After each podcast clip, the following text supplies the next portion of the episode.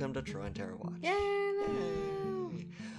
So we are just powering through like movies that we wanted to really watch that sounded very interesting. Well, one of them we really wanted to watch, and one you just found out about like the day of them. We're like, I guess we're watching this because it had all the things we like. So. Yeah.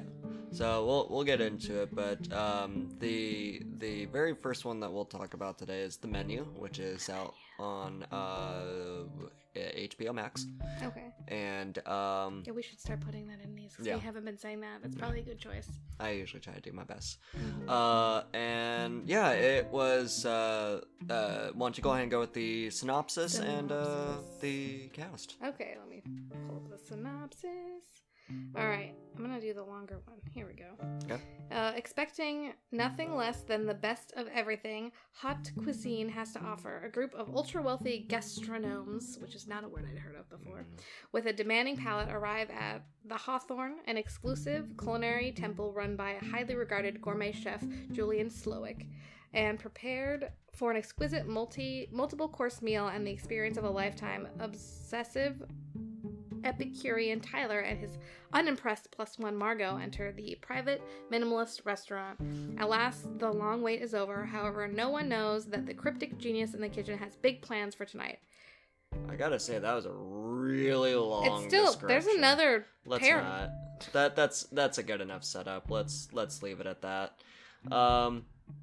So I mean, I think one with the trailers. If you watch the trailer, you'll get a good idea of it, but that is a very good synopsis. Is a bunch of foodies that are hoity-toity. A young couple travels to a remote island to eat in an exclusive restaurant where the chef has prepared a lavish menu with some shocking surprises. There's like two possible synopses on IMDb, and there's like the other one. This one that's at the top is usually just like a couple goes to a restaurant. It's normally terrible, and the other one's better.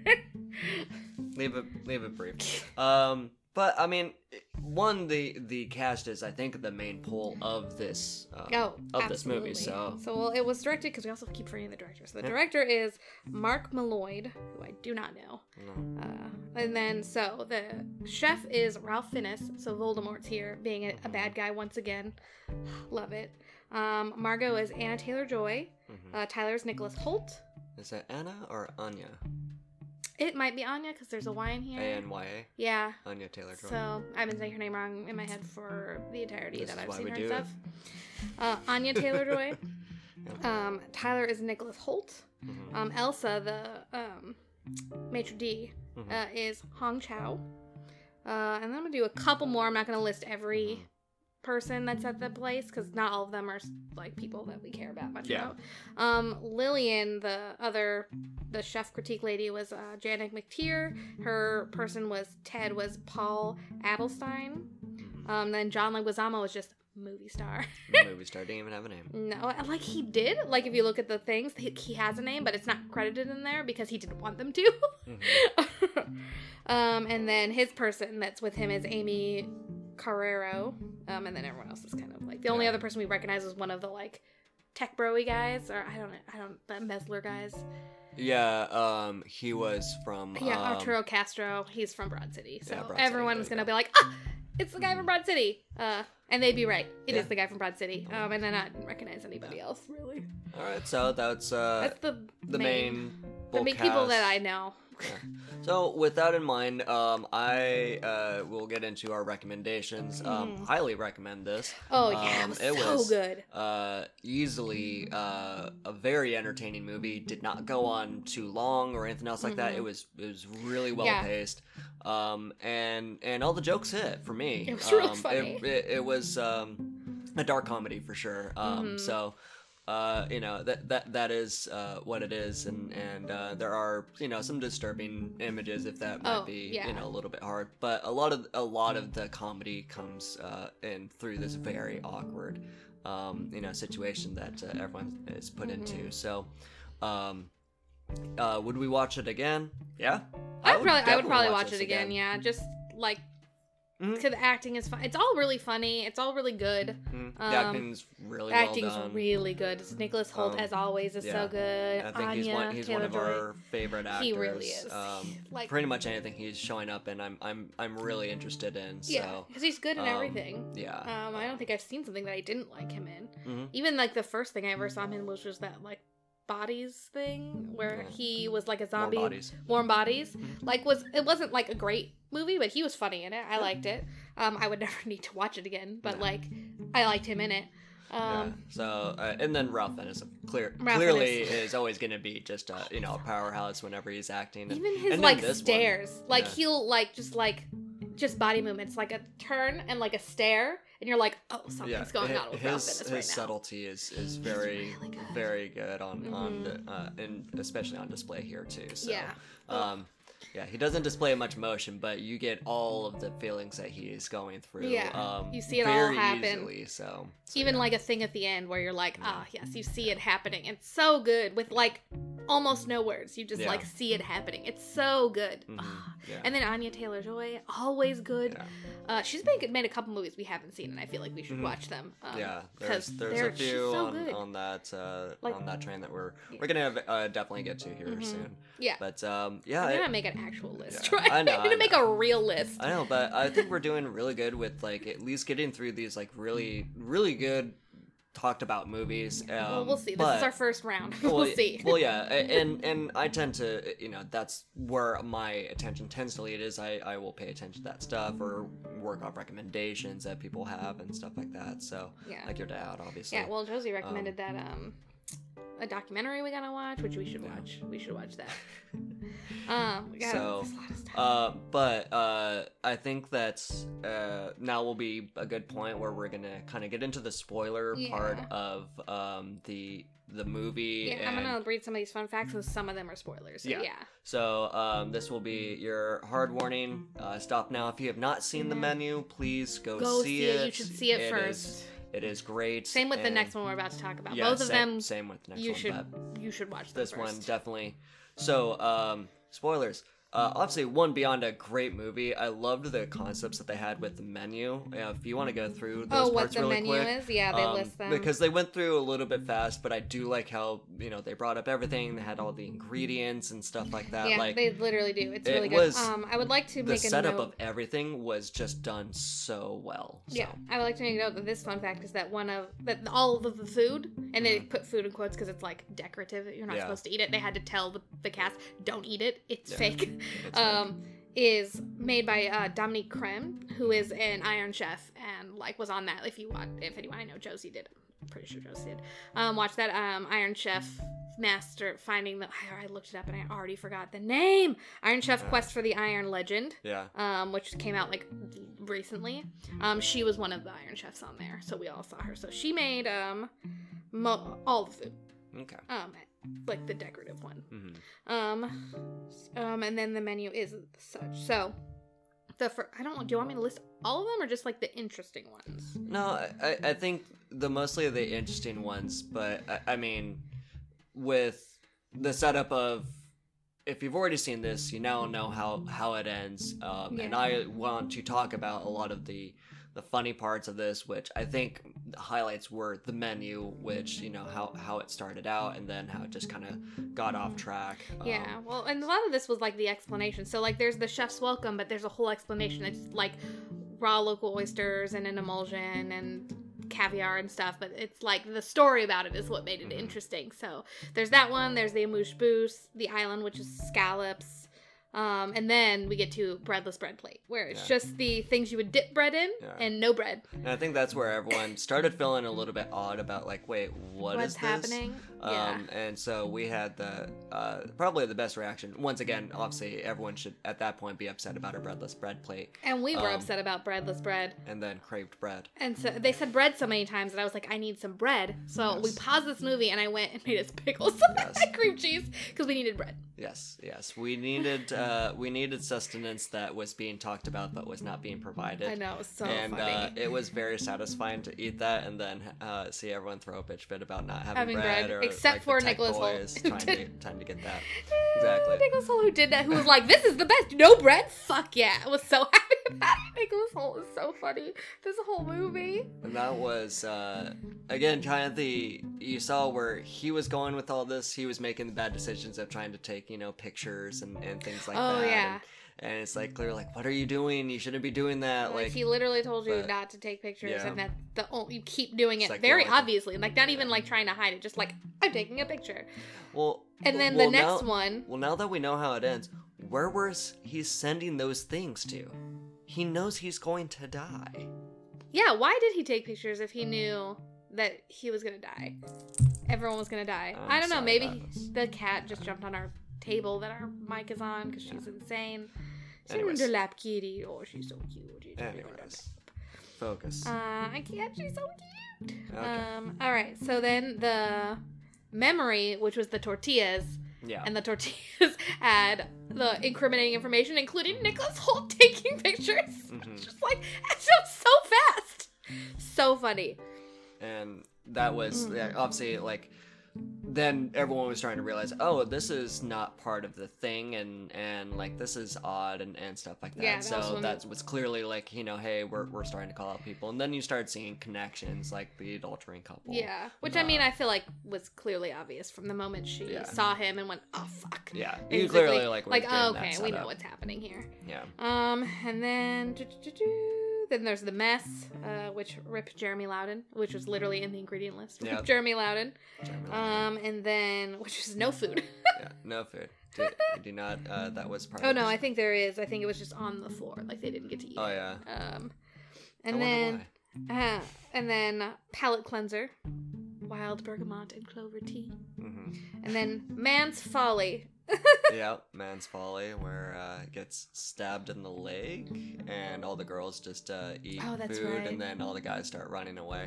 That was great. That was honestly a fun movie. Before he even finished what he was gonna say, when he gets just running, and he's like, "I guess time starts now." Okay, time starts now. Yeah, and then he's like, "Nicholas Hoult, you go too." He's like, oh, "I guess." Yeah, his. Again, Ralph Fiennes' just straight up just demeanor in all of this was so perfect and like added so much to the context of everything. So good. And that was in the trailer, which really sold me on that one as well too, where you know one of the guys just starts around and is like, okay, time starts now, I guess. Yeah, so funny. All right, so that was Man's Folly, and then Passard Egg, a special bite for the last guest to be caught. Oh, that's right. The one, the little egg. Yeah. Like a scrambled egg. Yeah. Inside an egg. Yeah, I remember that. Ironically given to him in a chicken coop. Yeah, I know, that was really funny. I wonder if that. I don't know. And then Tyler's bullshit. Tyler's bullshit, I think, was one of the best ones that I saw there. Undercooked lamb, inedible shallot, leek butter sauce, utter lack of cohesion. And then supplemental course, a cheeseburger, just a well-made cheeseburger. I love that one. And then s'more, which is this is the main spoilery one, which is marshmallow, chocolate, graham cracker, customers, staff, restaurant. Nice. See that so was so good. I mean, through and through, like, it is not a very long movie. Every, like, part of it is just as entertaining, especially because of the deliveries, but also because of, like, what you're learning about through each part, like, how Tyler brought in Margot without knowing, and Margot's the one, the person's like, I'm not even supposed to be here, and this is, like, all bullshit, this is some bullshit, yeah. She's, like, not impressed from moment one. She's like, this is dumb, this is obnoxious, and I hate it, and it kind of endears her to Ralph Fiennes, who's like, you're clearly not thrown off on his name. It was like, you are not supposed to be here. Yeah, it's like, we well-researched everyone who's supposed to be here. Who the fuck are you? Yeah. Like, I know everyone. We looked into it. She's the only one that didn't get, like, a little, like, taco. Or tortilla thing. Yeah. So, yeah. It was great. I loved it. Yeah, I wonder, because he was going to bring his girlfriend or fiance or wife or whatever, and they broke up. So, what was her deal? Like, what was up with her? I think one... He probably viewed her as a sex worker, not a very valuable life. Oh, I mean, the girl he was originally gonna bring. Oh yeah, like his wife. What was her deal? Like she was clearly gonna be there and gonna die, and they researched everybody. What was her deal gonna be? That's why they had to pivot from what he was doing just now, I guess.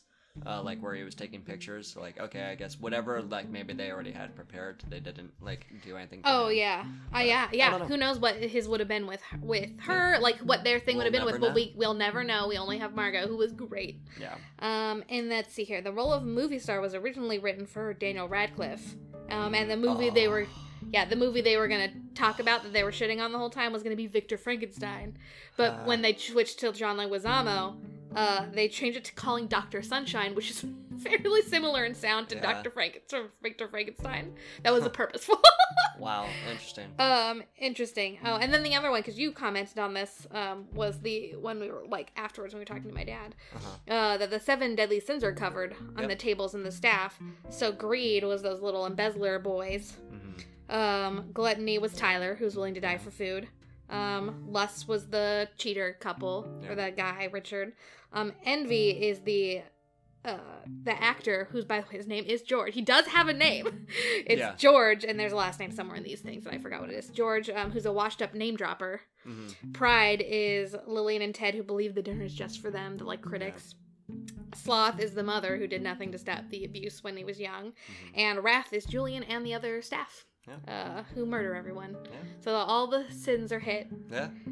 It was very, at least to me, started becoming very apparent as far as, like, you know, what are the central themes of, like, each of these characters, and it's clearly, like, you know, major sins, you know, so that I did like, but also the, as we mentioned earlier, the subtlety of which,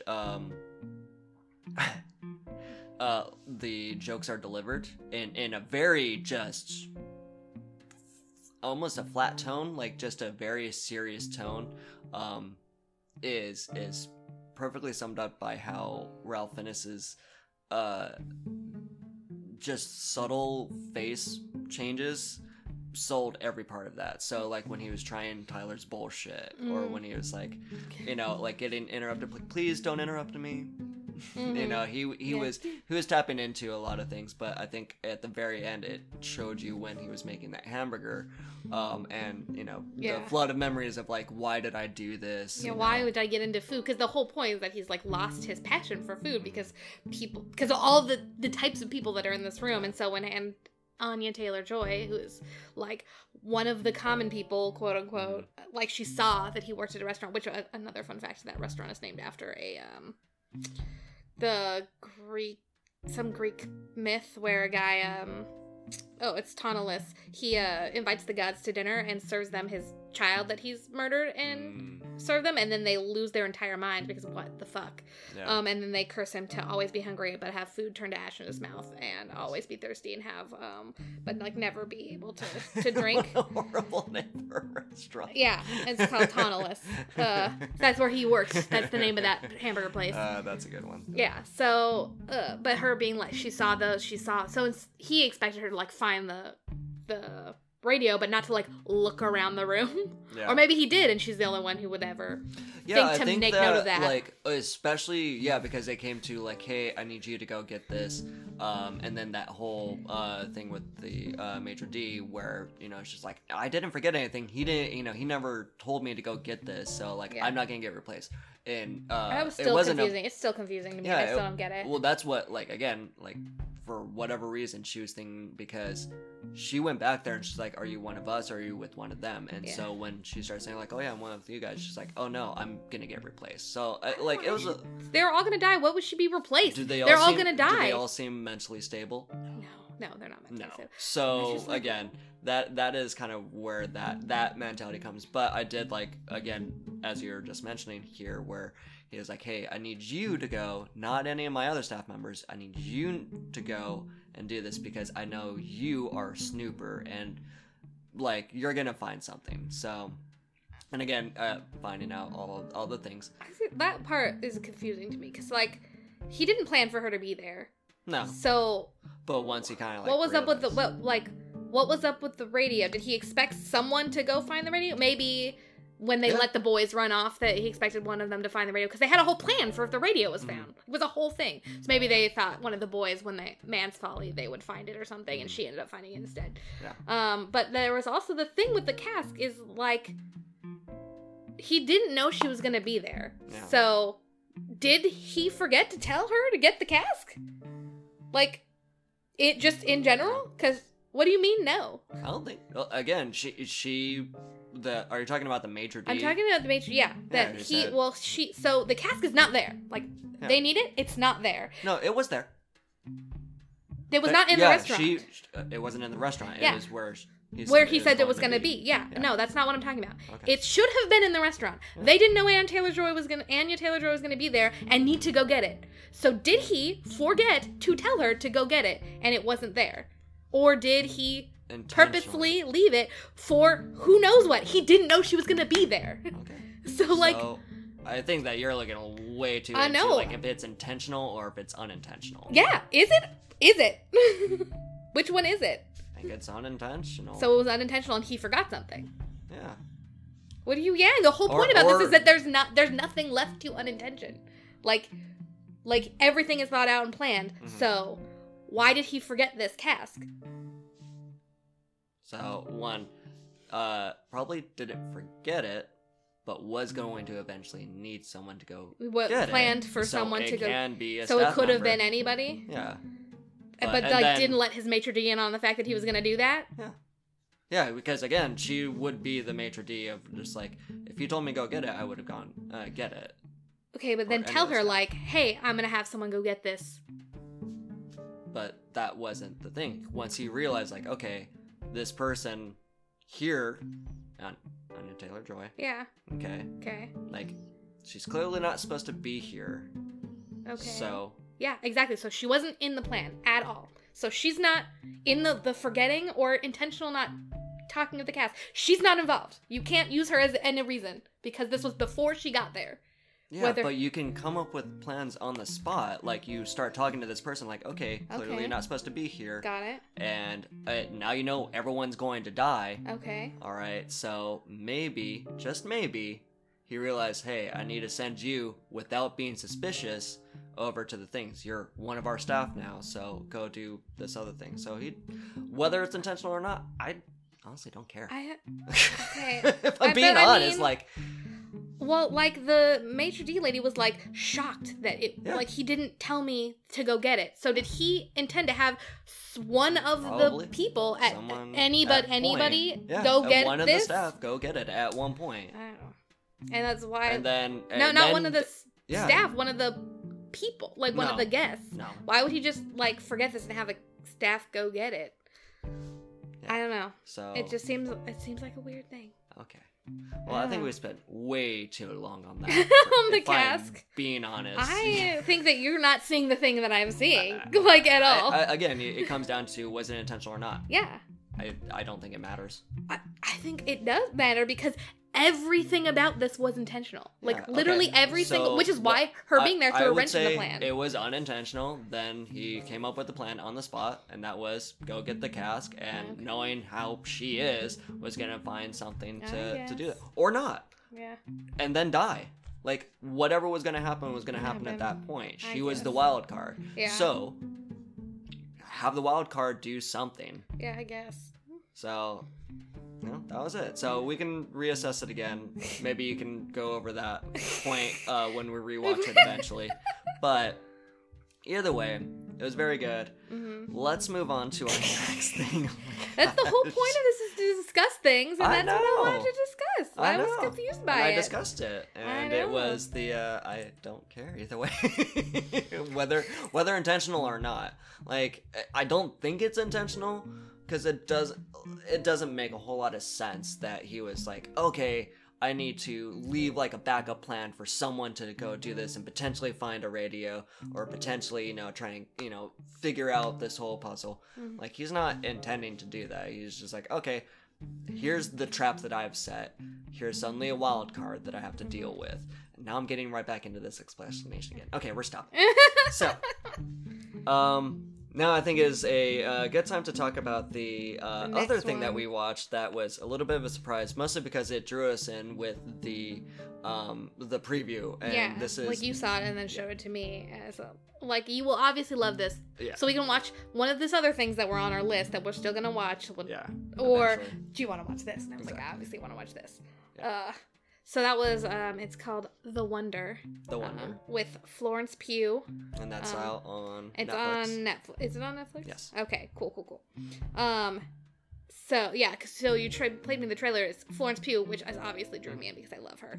And then everyone else is an Irish accent because it's set in Ireland in the 1800s. Yep. So it was Irish accents all around. 1800s, yeah. 1800s, yeah. Yeah, just about. So I'm going to read the synopsis. And I'm going to show you the difference between the top and the bottom synopsis and why the top one is almost useless. The top one is a tale of two strangers who transform each other's lives, a psychological thriller and a story of love pitted against evil. That tells you nothing. That is literally nothing. Okay. That is not a synopsis. That is nothing. And this next one, this is the storyline one that was longer than the previous one that you were like, it's too long. So I can cut it down. No, I won't. It's not that long. Set in Irish Midlands in 1862, the story follows a young girl who stops eating but remains miraculously alive and well. English nurse Lib Wright is brought into a tiny village to observe 8-year-old Anna, 11-year-old, she's not 8, Anna O'Donnell, tourists and pilgrims mass to witness the girl who's said to have survived without food for months. Is the village harboring a saint surviving on manna from heaven, or are there more ominous motives at work? Which is a much better synopsis! Okay. So, I mean, in the preview, it does very quickly set up that premise as well, exactly. Too. You see Florence Pugh in front of a panel of men and essentially just being like, hey, this 11-year-old has not eaten for months and we need to find out why. We just want to watch. Just watch and make sure she's not eating, basically. And essentially put she's a nurse, but also have a none there as far as the spiritual aspect of it, because this is Ireland. It's Ireland in the 1800s. The most Catholic of all nations. Exactly. Other than maybe Italy, where Rome is. So, all of this, like, with Florence Pugh, the acting, the setting, just all of the, just lined up as a very interesting story that we wanted to watch, and I was actually very surprised at what happened. So before we go too much further, yeah, we're not gonna spoil. What were the cast members? Yeah, I'm pulling them up. I did mention right Florence Pugh is the starring. Yeah, Lib Wright is Florence Pugh. The aunt's at the top of the list because she's kind of a narrator, kind of. She says three narrator lines. Is Kitty O'Donnell, which is Niamh Algar. She's got an Irish name. I don't know how to pronounce it. And then who's the reporter guy? Seems like it's way far down. It is. These things are. Oh, Wilburn is Tom Burke. Is that guy? And then let's see here. These are like so poorly organized. Sean Ryan. Oh, that's the tavern guy. No, oh my God, this is so poorly organized. I have that here. Okay. I'm looking at him. So, it's fine. Let me do it here. Florence Pugh is Lib Wright. Tom Burke is Wilburn. Yeah, but who's the reporter? No, he's. Oh wait, what do you have? Oh, you're looking at it a different way than I'm looking at it. Keila Lord Cassidy is Anna O'Donnell, so she was the main child. As they were mentioning, a very hard name. Niamh Algar is Kitty, who is the aunt. The aunt, yeah. Mm-hmm. And then the other one was, I wanted to mention, was the mom. Yeah, exactly. It's completely out of order and ridiculous. Also, Toby Jones, who you will definitely recognize as one of the panel of men. He's the Dr. McBerty. Yeah. Elaine Cassidy is Rosaline O'Donnell, the mom. And the only fun fact about this movie and the trivia is that the mom and daughter are real mom and daughter in real life. It's the only interesting fact. Elaine Cassidy is the mom. And... the other one that you'll probably recognize too as the panel of old Irishmen was Ciarán Hinds, who's Father Thaddeus, and I'm probably mispronouncing his name. Absolutely, because it's fucking Irish and impossible to pronounce anything. But the director was Sebastian Lelio, and the writers were Emma Donoghue and she wrote the book. Okay, perfect. And Sebastian Lelio. And then Alice Birch. It's on writers. Birch. Okay. So, now with the cast there, I mean, I think the main star you'll probably recognize is obviously going to be Florence Pugh, and especially with the setting, as you are always mentioning how great she does a sad face. Oh, she does it very well in this one as well too. That sad face, always a sad emotionally face. Devastated sad face is like her iconic face, just like her downtrodden mouth. She has such a good sad mouth. I love Florence Pugh. Oh yeah. So now the. So do we recommend this movie? I'd say yes. You should watch it. It's very interesting. It was a kind of a sleeper because I didn't hear anything about it. Yeah, and it came out last year before Don't Worry, Darling. Yeah. Like, at least on the IMDb list of her movies, it's before. And it's actually higher rated, I've seen, than... it's because Don't Worry, Darling, she's the only good thing in that movie. She saves that movie. Everyone else did a great job in this. This is everyone's on par. Yeah. Even though, most of these people are relatively unknown. Yeah. There's a handful of people that you know, but most of them are relatively unknown, and they all hold their own with Florence Pugh. Yeah, including the girl. Yeah. She's so good. Yeah. The reporter guy, they are all on par with how good she is. The nun was a little bit of a weak part. Well, because she said one line. Sorry, I just had to point that out. That it's a high recommendation. Don't know if I would watch it again. You definitely do not need to watch it again. Yeah, I think you got through it and it was great. It made its point. But I think before we go too much further into this, one of the very important parts of this movie is that it is a thinking movie. It gives you something, yes, very cerebral, something in the very beginning to set a type of mindset that a lot of, I think, movies don't do, which is, again, a theme of this movie if you start thinking a little bit deeper into what you're watching. Yeah.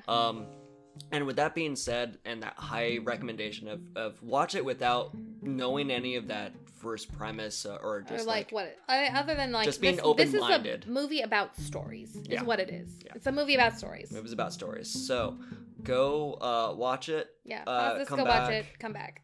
And with that, we can officially go into spoilers of this movie. And I think the main... spoilers now.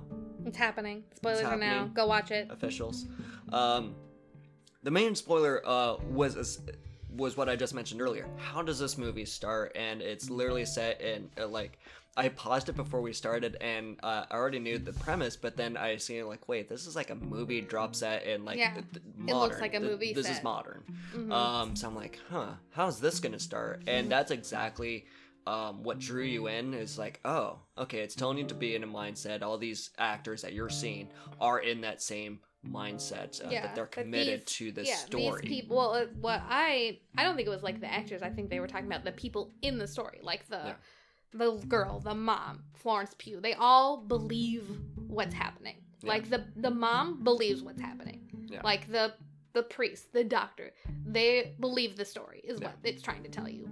They believe this is true and this happened. Yeah. So it had a really good just setup in that, okay, it kind of catches you off guard. You already, knew that. Again, the synopsis, or you see in the preview, and it's already set you in a certain mindset. Oh, okay, I'm interested to find out what goes on, and then it starts you off in a completely nope, this is a movie. Yeah. Just remember that, but you're gonna suspend that. So, yeah. And it was done and just moved that great cinematography way of just going from that one shot and then zooming in, and now you're in the set. And, yeah, and that was really well done, and then giving you that little break in the middle where they break the fourth wall, look at the camera. Yeah, the Kitty, who's the narrator, the aunt.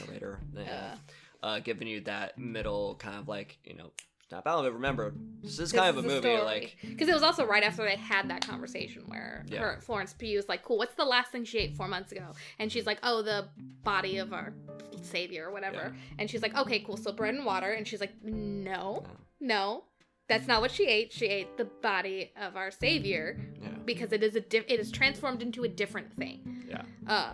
And then Florence, she's oh, I'm sorry I offended you, whatever, walks away. Yeah. And then that's when she looks at the camera. It's remember, this is about stories, and the story that Catholics tell, or the specific sect of Catholics who believe that in the it has a name when it transforms from bread to actually the body of Christ. It has a literal name, and I do not remember what it is. Transubstantiation? I actually think that's what it is. That's a story, but they believe that. Yeah. And, like, this is a story about what you believe. Yeah. Like, do you believe what's happening? Which comes later when you realize that the mom has been feeding her via, like, kisses, like baby birding her food, which is gross. Yeah. So gross. But she's been baby birding her food, and they believe that because the kiss of a mother is sacred, that she has transformed that food, she's transubstantiated it into manna from heaven. Yeah. And that's why she keeps saying, "Oh, I'm being fed from manna from heaven." Yeah. And they believe that that story that they have told themselves. Yeah. And that like premise and theme when it was setting up, and then giving the child Anna the bird and the cage and the optics. So the in and out, and that's exactly what the theme of this movie was taking you in and out of the story, what the story was, but like not in such a jarring way, but it was kind of like almost reminding you, like, you know, are you feeling more involved in this story? Are you feeling like, or do you believe what is being said? And are you sucked into the story? Are you like Florence Pugh? But it's not like this heavy-handed, like, are you enjoying this story? It's just kind of like how it sets that up. And it's a slow burn movie. Like, don't get me wrong. Like, you're wondering where is it gonna go to. Like, you're wanting to solve the mystery, just like Florence Pugh wants to. Mm-hmm. And like once she discovers, okay, this is what's happening. Mm-hmm. Okay, you know, like this is how we're gonna improve. Like how she's sustaining life. But then the learning of the trauma. Yeah, the why abuse. She's doing this and why she feels so committed to it. And you know, that again is such a powerful thing that she tries to bring up. She's like, I know the power of loss and the guilt that can happen and what it drives you to do to try and you know save it's that. Like, everything about this is like a story. So the story that, like, you're gonna go to hell.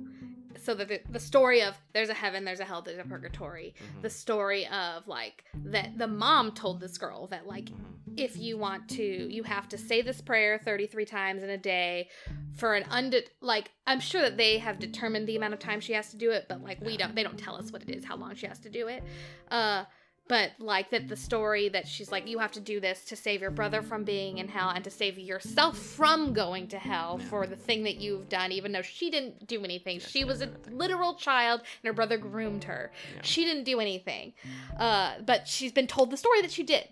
And then the story of, like, oh, I'm going to save both my children's eternal souls, because it doesn't matter if she dies on this life, because she needs to be, the next one's for eternity. Yeah. And, like, people don't contemplate how long eternity is. It's forever. Like, the daughter says that.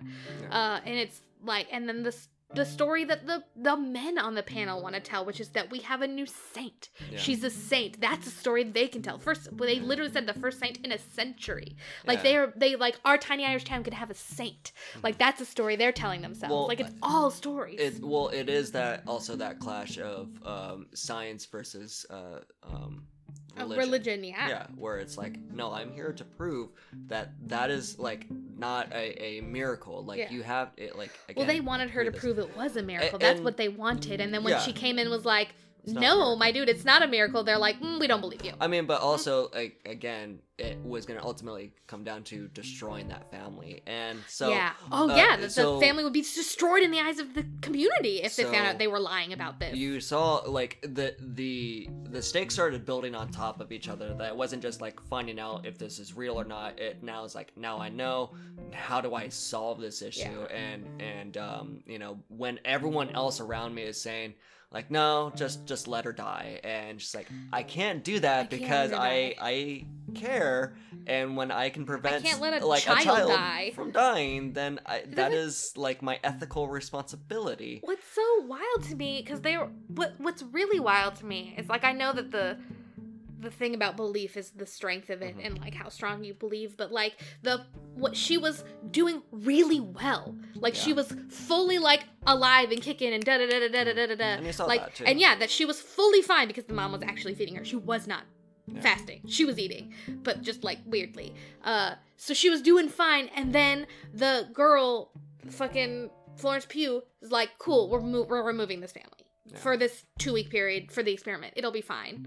And then she suddenly starts dying. That I feel like it's very clear that she was not fasting. True, but again, when it's a religious mindset and you're taking a mother away from their child, that's where they see the problem. They see it's like they're seeing it as like, oh no, you are denying a child the connection to her mother, which ultimately starts bringing her faith down, or like starts destroying her soul or whatever. You know, and so that's again, that's what they choose to believe. Yeah. And that's the story they chose. That's the story that they have chosen to believe. And they also think she's going to come back. They're like, she's only in this wheelchair until she gets better, until she's back on her feet. Like, my dudes, she's dying. Yeah. It's so it makes not going to take that long. It makes me want to ask you how that movie ended with faking her death. Oh, yeah. And trying to set all of that apart and still, quote unquote, kind of saving the family face. I think they did, and also I think because the mom looked right at her at the funeral. Yeah. Funeral, and she knew. Yeah. Like, she knew that she saved her, I think. Because she looked dead at her and was like, but like with a face that was like, I know that my daughter's not, well, the daughter's not in the casket because they couldn't find her body, but like, I know that you took her and like saved her and saved her soul, saved her family from the humiliation of lying about this, out of control. Yeah. But then also there was something else I want to mention about that specific. Oh, the other story she told her where she's like, Anna's dying and Nan's being bored. Yeah. Like, she couldn't let her, that girl wasn't going to eat. Yeah, she had to convince her with the story. Like, okay, cool. Anna's going to die. We know that. But Nan's going to wake up. Mm-hmm. Yeah, exactly. So, like, you're going to be a different person. So, again, it's telling that story to a person of just like, okay, this is what's happening. Mm-hmm. And especially a person in that state of just like, you know, you are being reborn. And again, it plays into that faith of like, you know, being reborn. Christ was resurrected. Exactly. All that jazz. So, like, again, this was just such a movie where it really makes you think about the themes, and it sets it up in just a weird way, but still pays off. And then again, how they exit out of this movie, and it shows you the aunt in just like modern clothes, and just kind of closes the story with the in and out thing, which I just feel like was not as clear. I mean, you seem to get the in and out thing, but I don't. I feel like the theme of stories is more pertinent than in and out. Like, you're going into the story and out of the story. That's nothing. That's all movies. Like, what is that? Remember when I even said it too? I was like, I've never seen a movie really starting this way, where you're literally. Well, I know that's, but that's it. Like, but like, what else is this? Like, she's saying in and out to the bird thing. How does that relate to the theme of stories? Not just like we're zooming into the movie and we're zooming out of the movie, like in a modern set, like. In the story, how does that theme work? It's when you start a story, you're going into a story in a mindset. And again, that's where you're like, okay, we're starting in a movie theater, or like in a movie set. So we're in a movie. But then it's like, okay, you know, we're in a movie. Now we're going to go into the story. Okay. And again, they have those mid-breaks where the aunt's looking at you and it's like, hey. But like, I think there's, like, I'm trying to figure out where more. Like, where else is that? Because she comes out, like, the theme is being in and out. Like, the theme is stories. So I'm trying to, like the birdcage, like, how, and she's saying in and out, like, how is that relating to the stories in the movie? Not zooming in, we're coming into the story and now we're leaving the story. Something in the story. How does that relate? Like. I don't know what you're trying to ask. I don't. You're getting really weird on those questions, so I don't think I'm sorry. Like, that's how I could best. The last words of the movie are in and out, like as if that's the most important lesson, and I don't think it is. Maybe it's a great advertisement for In-N-Out Burger. I mean, it could be that too. Who knows? Like, is she, like, because the thing is spinning, and so is she, like, a bird in a cage when she's in Catholicism and in this family, and she's free when she leaves? Yes. Is that the theme? Yeah. So that's what I'm asking, and you're looking at me like, yes, that's obviously the answer, but you didn't have that answer. You looked at me like it was weird. I think that, so, like, again, that's what I'm asking for, is more of that. Yeah. You're in a trapped cage. You're out of a trap. You know, you're out and free. Yeah. That was what was happening to her. She was trapped, and she was free. That's what I'm asking about. Like, and you're. That's what I'm asking about. Your tone is and like... also the story as well, too. Again, it goes into a story, goes out of the story as well. Okay. I'm not upset. But you're looking at me like you're trying to figure out a story. No, I'm trying to like assess the themes and like talk about them. That's what this entire podcast is about. And you're looking at me like I'm crazy. Because you're going a little crazy. No, I we talked about the themes and you had. Seen a Reddit thing where it was literally discussing that, like the theme of In and Out and why it was throughout this whole thing. I feel like that was more about the stories. Like it was just defending the fourth wall break, which I liked the fourth wall break. So not everyone did. Some people found it distracting, and that was just defending the fourth wall break. The theme was stories, and my theme was In and Out. Yeah. Okay. Is settled. But no, we're actually kind of like we're running out on time. We're on our little end note here. Mm-hmm. But yeah, both of these movies were a really great delight to watch, to talk about, obviously, and discuss, because it was one of those types of things. Yeah, it was really good. Very cerebral. That's what the cerebral is talking about. It. Mm-hmm. Yeah, and hopefully you felt the same way too when watching these, and you know, you wanted to search more about it, and you found us, and now you're interested in what we talk about, and you can follow us on some social media that we don't never do. Have never once posted now to. I will say I do still tend to post on Welcome to the Night Side, and that's on Instagram, and I've dropped off Twitter for good reasons, for the reasons, and I do have it on my Facebook, but I'm not going to go into that right now. No. But we again, our social media handle is Try and Terror Watch Pod, and that's also our Gmail, Try and Terror Watch Pod, at gmail.com, and so we'll do our best if anyone does try to reach out to us. There are I'll take a picture of you, so maybe we can post it on social media. There are attempts that we are making, but I think one of the most important attempts is that we're at least putting episodes out, and people are listening to them, and we really appreciate that. So thank you. Yay. And I think on that note, we'll say yay. Bye.